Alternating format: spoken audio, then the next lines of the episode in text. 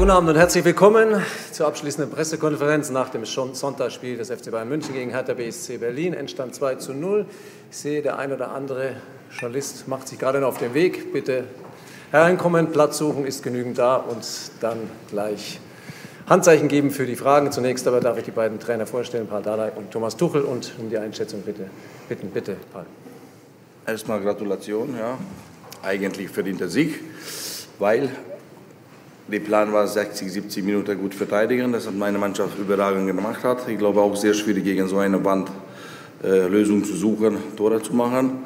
Natürlich, äh, äh, das schlechteste Moment haben wir Tore bekommen, weil die Plan war, nach 60, 70 Minuten schneller beweglicher Spiel einwechseln. Dann wird äh, ungeduldig die, die äh, Gegner und dann mit einem Lucky Punch irgendwie ein Punkt 1-1, ein gutes Ergebnis nach Hause zu gehen. Hat das nicht geklappt. Ja, eigentlich aus dem Nichts haben wir die Tor bekommen. Natürlich, die erste Halbzeit Bayern hat schon eine große Torchance äh, äh, bekommen, hat Olli hat gut gehalten. Zweite Halbzeit war auch eine ähnliche Situation.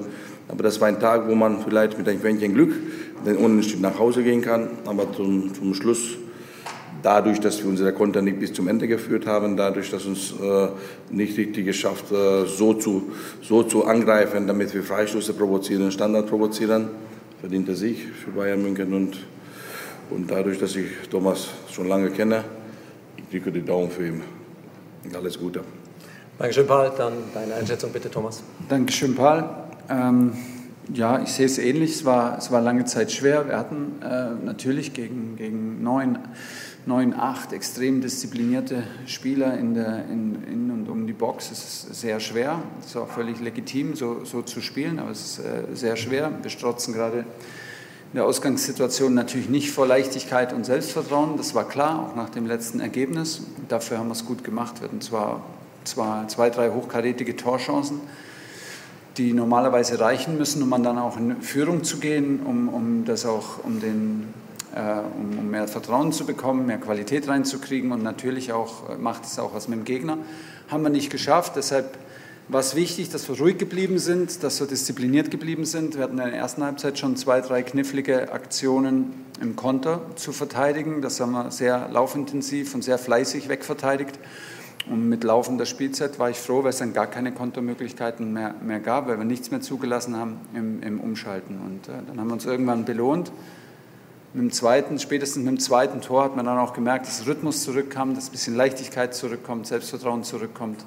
Insgesamt war es ein, ein, verdienter Sieg, kein spektakulärer Sieg, aber ein, ein, verdienter Sieg. Es muss in 34 Spieltagen einfach auch mal geben. Es war einer davon heute. Vielen Dank. Kommen wir zu den Fragen bitte. Zunächst gleich hier rechts, Heiko Niederer für Bild. Äh, Sie haben zuletzt nach dem City-Spiel gesagt, äh, alle anderen Spiele seien Thomas Müller-Spiele.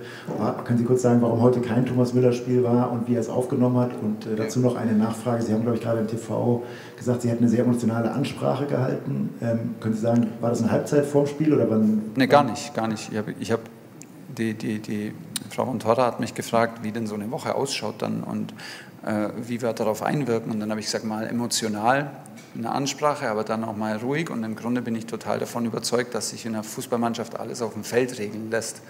So, das war ein Teil und dann hatte ich schon, äh, habe ich schon bedauert, dass ich darüber geredet habe, weil ja, das ist dann die Folge davon. Und äh, wollte ich, ich wollte gar nicht drüber reden, habe mir es dann rausgerutscht, weil sie mich nach der Woche gefragt hat und was die Mannschaft braucht. Und wir brauchen einfach gerade alles. Heute war es sehr wichtig, dass wir, dass wir aus meiner Sicht, dass wir ruhig bleiben und dass wir diszipliniert bleiben und äh, das in der zweiten Halbzeit ein bisschen breiter spielen. Und auch, ich, klar, ich verstehe auch Ihre Frage zu Thomas, aber Thomas ist am Ende super wichtig, aber hat ein bisschen Rückenprobleme, geht jetzt morgen wahrscheinlich aus dem Training raus, braucht zwei Tage Pflege, schleppt gerade die ganze Zeit so ein bisschen Rückenprobleme äh, äh mit dann war es mir heute, ich konnte mir schon vorstellen, dass Paul diesen Ansatz wählt und Hertha diesen Ansatz wählt. Klar, die haben ja auch unsere Ergebnisse gekannt und wollten mir die Möglichkeit auch offen halten, die letzten 30 Minuten mit Thomas zu Ende zu spielen, falls wir was brauchen. Jemand, der Erfahrung hat, der, der einen Riecher hat, der Selbstvertrauen nicht verliert, weil, äh, weil es gerade noch 0-0 steht.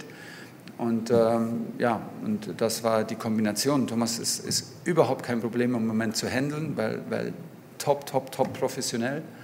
Ähm, super emotional. Der hat 90 Minuten heute drauf gebrannt, da reinzukommen und, und das ist auch ein Stichpunkt. Äh, Ryan hat heute ein, ein, sehr gutes Spiel von der Bank gemacht und wir haben da Luft nach oben. Wir müssen da einfach für, für die, die, die nachkommen, die, eigentlich muss es fünf, sechs, sieben ganz, ganz, ganz harte Entscheidungen geben. Die, die, die es verdienen zu spielen und die dann ja und die, die wir dann brauchen, um unsere Spiele zu Ende zu bringen, um unseren Spielen einen Impuls zu geben.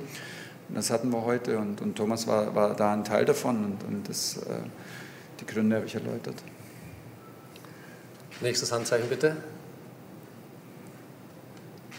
Nein? Okay, dann beschließt du auch gleich wieder, bitte. Äh, Sie haben es gerade gesagt, die Spieler müssen es verdienen zu spielen. Ähm, heute hat man wieder gemerkt, Sadio Mané vorne kein klassischer Stürmer. Was ist mit ihm los? Wie haben Sie ihn gesehen und, und fehlt da der, der Chupo und wie ist der Stand bei Ihnen? Ja, Chupo ist noch nicht im Training und kann ich äh, gar keine Prognose abgeben. Das Knie reagiert immer wieder ein bisschen, ist nicht komplett, äh, komplett schmerzfrei. Und, äh, wir wollen in keine On-Off-Situation reinlaufen, wo er dann wieder kommt und dann wieder rausgeht.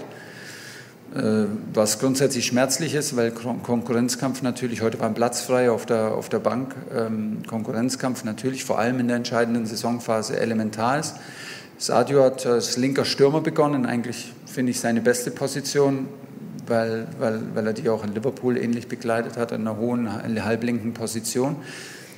Das Spiel war sehr rechtslastig heute, weil die Verbindung zwischen Nus und Kingsley und Serge besser war als auf der linken Seite zwischen Joao, Jamal und, und Sadio. Da war äh, Joao zu isoliert am linken Flügel. Da haben wir, haben wir zu weit innen gespielt und haben die linke Seite so vernachlässigt. Deshalb hat da Verbindung gefehlt.